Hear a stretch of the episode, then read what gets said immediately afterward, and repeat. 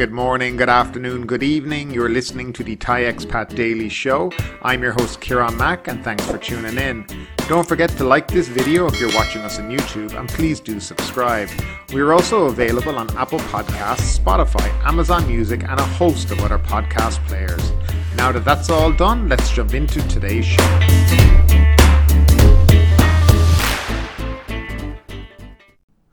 And we start off, as we always do, with the daily COVID numbers. There were eleven thousand two hundred new COVID nineteen cases and one hundred thirteen more fatalities recorded during the previous twenty-four hours, the Public Health Ministry reported on Thursday morning. There were eleven thousand sixty-two cases in the general population and one hundred thirty-eight among prison inmates. The number of new cases rose from the nine thousand eight hundred sixty-six announced on Wednesday, when the country recorded one hundred two more fatalities. On Wednesday, ten thousand eighty-seven COVID nineteen patients were discharged from hospital after recovering from the coronavirus. We have seen now a bit of an uptick since yesterday of nearly two thousand cases. I presume they are the probables that um, were calculated from the day before. There was also four thousand seven hundred eighty-three probable cases that were positive via the A T K test kits that are also being deployed around the country. So that would probably bring the numbers up to about sixteen, seventeen thousand for the day. It's a little disappointing, but as we say, we'll always keep our eye on it and hopefully things will improve along the way.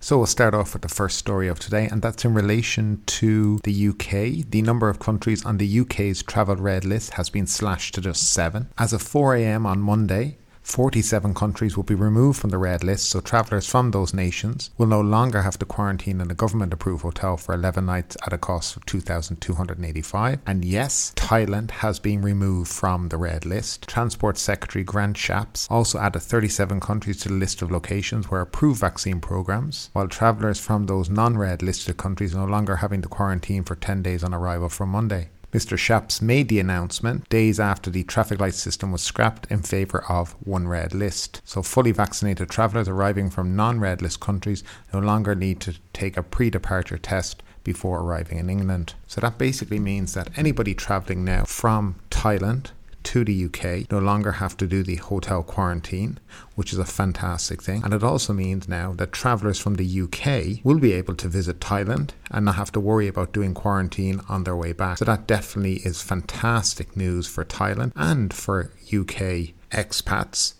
and tourists alike. So yeah, absolutely fantastic news there. The only countries that are left on the list are Peru, Ecuador, Colombia, Panama, Dominican Republic, Haiti and Venezuela. And that's really it now. So that's absolutely fantastic news, and I think it's a great way to start off today. In relation to whether or not vaccines from Thailand will be accepted or not, I haven't seen the list as of yet, but it's not looking like Thailand will be on that list of accepted vaccines. I think it's a lot to do with AstraZeneca not being World Health Organization approved or European medical agencies approved, which is a great pity. Hopefully in the future this will happen, but again, they're not accepting Pfizer or Moderna or any vaccine in Thailand that has been administered here, so it is a bit of an issue, but we will definitely come back to that story at some time in the future.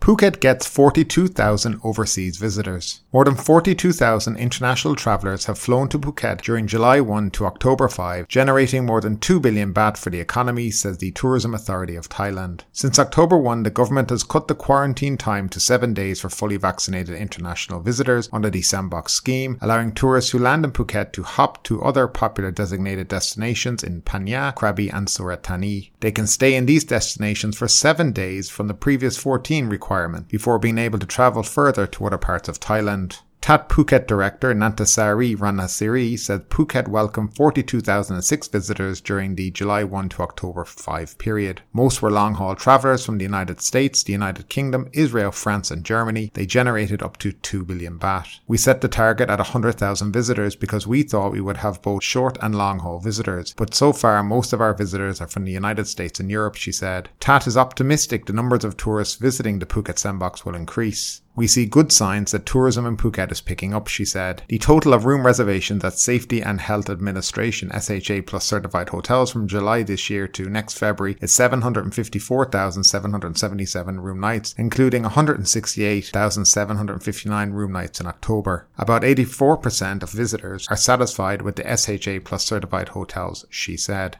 Firstly, I believe that they had predicted one hundred twenty-nine thousand visitors from abroad and about five hundred thousand domestic, and pretty much they failed on all fronts. Now, as we've said, the only thing this has been good for is showing that international travellers do not pose any risk to the Thai population in regards to COVID. I would also just, now something that looks a bit strange is they are still taking S H A plus certified bookings until February. So is that an indication that this method, this system that they have, this program is going to continue until February, March, April of next year? I hope not, because it'll be the death of tourism in this country. And also this number, this number includes, I would say, travel agents who've booked in advance, but are not, are hoping that the restrictions are reduced in the coming month or two. Now, I know for a fact there's a couple of travel agents have made it very clear they will not be flying here unless the C O E and the multiple P C R tests are done in with, or a compromise is come up with, because they just can't sell this to people in Europe. It's not sellable. And unfortunately, I'm getting the suspicion and the feeling that this C O E and these P C R testings are going to continue for a long time in this country, which will not be a good thing for the industry and the country as a whole.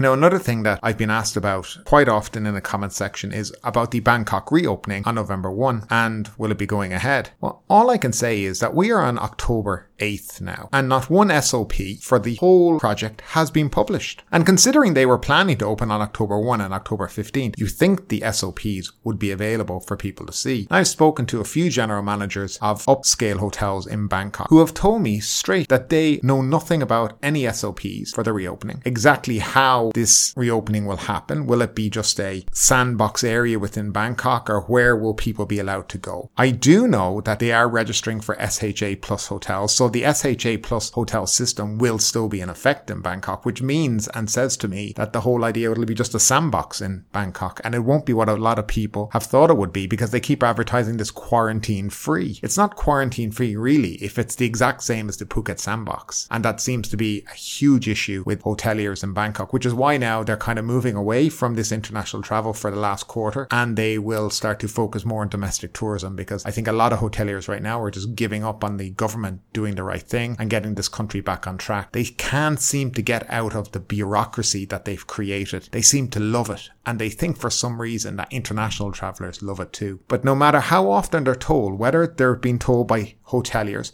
travel agents, airlines, even their own staff, they refuse to change and they refuse to listen. And that to me says we have a very big problem in terms of trying to kickstart the international tourism in this country. But nevertheless, we'll keep an eye out for it. We'll see what's going on. I genuinely hope things get better quickly, but I just don't see it being that way right now.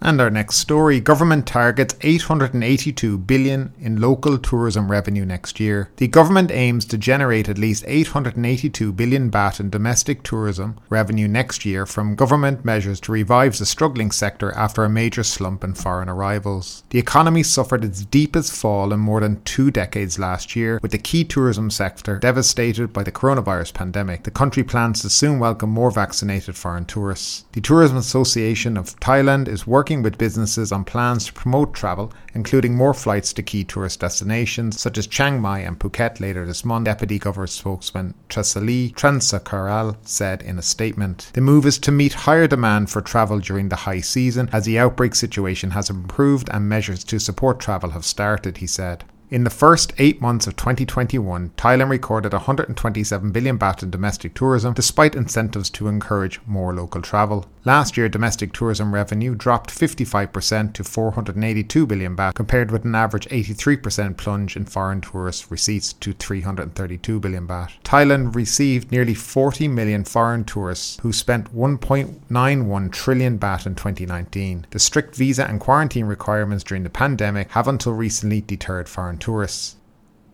And a story from Robocop, Singapore patrol robots stoke fears of surveillance state.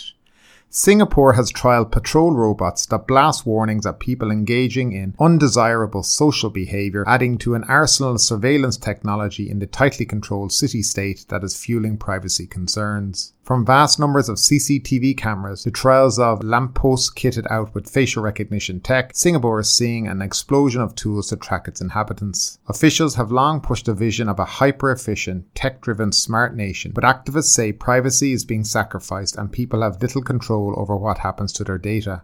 The government's latest surveillance device are robots on wheels with seven cameras that issue warnings to the public and detect undesirable social behaviour. That includes smoking in prohibited areas, improperly parking bicycles, and breaching coronavirus social distancing rules. During a recent patrol, one of the Xavier robots wove its way through a housing estate and stopped in front of a group of elderly residents watching a chess match. Please keep one metre distancing. Please keep to five persons per group, a robotic voice blared out as a camera on top of the machine trained its gaze on them. During a three-week trial in September, two robots were deployed to patrol the housing estate and a shopping centre. It reminds me of Robocop, said Fanny Teo, a thirty-four-year-old research assistant who was walking through the mall. It recalls a dystopian world of robots. I'm just a bit hesitant about that kind of concept, she said.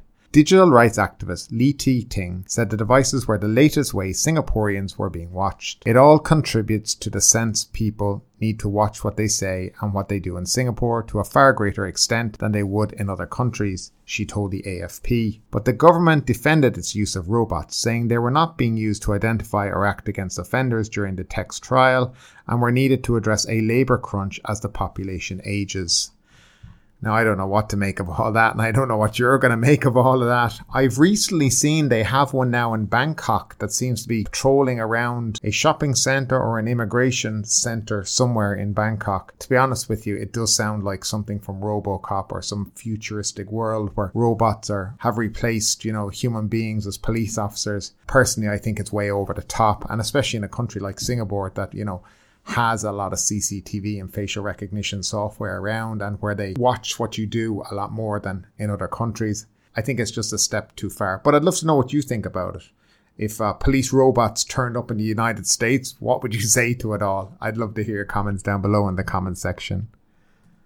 And our next story for today, doctors oppose legalising e-cigarettes. The Medical Association of Thailand has come out strongly against a proposal by the Digital Economy and Society Minister Chaiwat Tanakamason to legalise the sale of e-cigarettes. The association sent an open letter to Prime Minister Prayut Chan-o-cha asking him to caution the minister. The letter was signed by Amorn Lee Lashamani, President of the Medical Association of Thailand, and supported by heads of other organisations, including fourteen Royal Colleges and the National Alliance for Tobacco-Free Thailand. Amorn said that in his proposal to the Cabinet on September twenty-eighth, Mr Chaiwat openly showed he fully supported the legalisation of the sale of e-cigarettes. This was despite both the Commerce and Public Health Ministries having no policy to allow their importation. Doctor Amorn said e-cigarettes were produced by firms in the tobacco industry to replace ordinary tobacco cigarettes. Results from worldwide research showed e-cigarettes were clearly hazardous to health, Doctor Amorn said. In the United States, where e-cigarettes are legal, many young people who had not smoked before were found to have become addicted to vaping because they had been fed false information, Doctor Amorn said. He said e-cigarettes, like tobacco cigarettes, contain nicotine, a narcotic substance which causes many chronic diseases that require costly treatment. Liquid flavouring from flowers and fruit was added to the fluid used to vaporise to give it a sweet smell. But these substances could cause many types of cancer after being heated and inhaled, he said. Advertising posted on social media by e-cigarette product producers tempted young people to try vaping, even though it's not only harmful to health but also damaging to the economy. Countries where young people had become addicted to vaping have to allocate extra budget funding for the treatment of their illnesses, he said.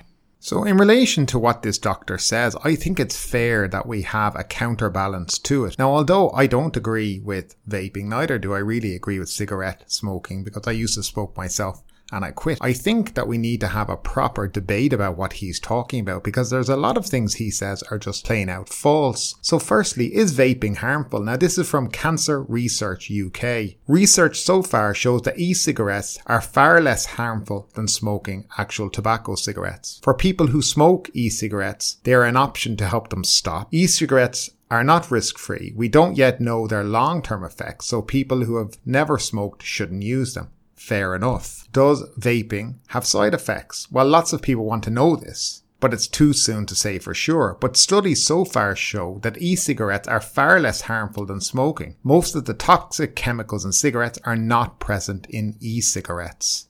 What are the benefits of switching from smoking to vaping? Vaping is far less harmful than smoking, so your health could benefit from switching, but you need to stop using tobacco completely to get the benefits. Is passive vaping harmful? There is no good evidence that secondhand vapor from e-cigarettes is harmful. Is nicotine harmful?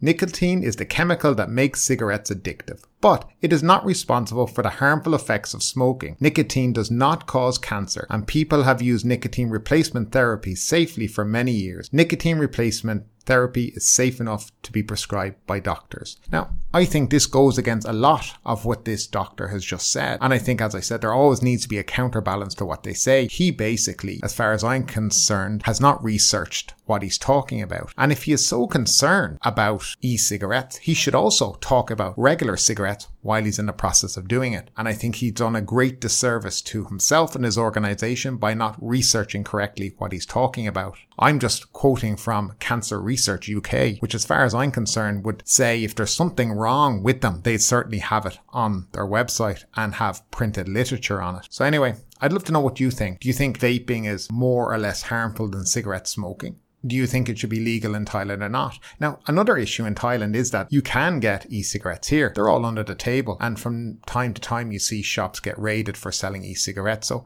is it better to have them legalized and some control over them, or have them in the black market as they are now? And for the Phuket News Roundup, yesterday we had one hundred sixty-seven local COVID nineteen transmissions. Two of those came from the Sandbox programme. We had three hundred ten international arrivals through the Sandbox scheme. They arrived on one Qatar Airways flight and two Singapore Airline flights. two hundred eighty-three passengers tested negative for COVID during their second test, while there was no reported infections during the third and final swab test of two hundred twelve tourists. Since the first of July, forty-two thousand three hundred sixteen travellers have availed of the Sandbox programme. And in other Phuket news, Phuket storm weather to continue.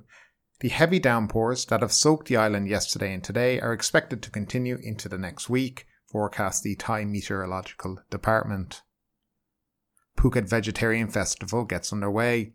The Phuket Vegetarian Festival got underway yesterday afternoon as every shrine taking part in the festival this year held a traditional ceremony to raise the Goteng Poles, welcoming the Jade Emperor and the Nine Emperor Gods to descend from the heavens.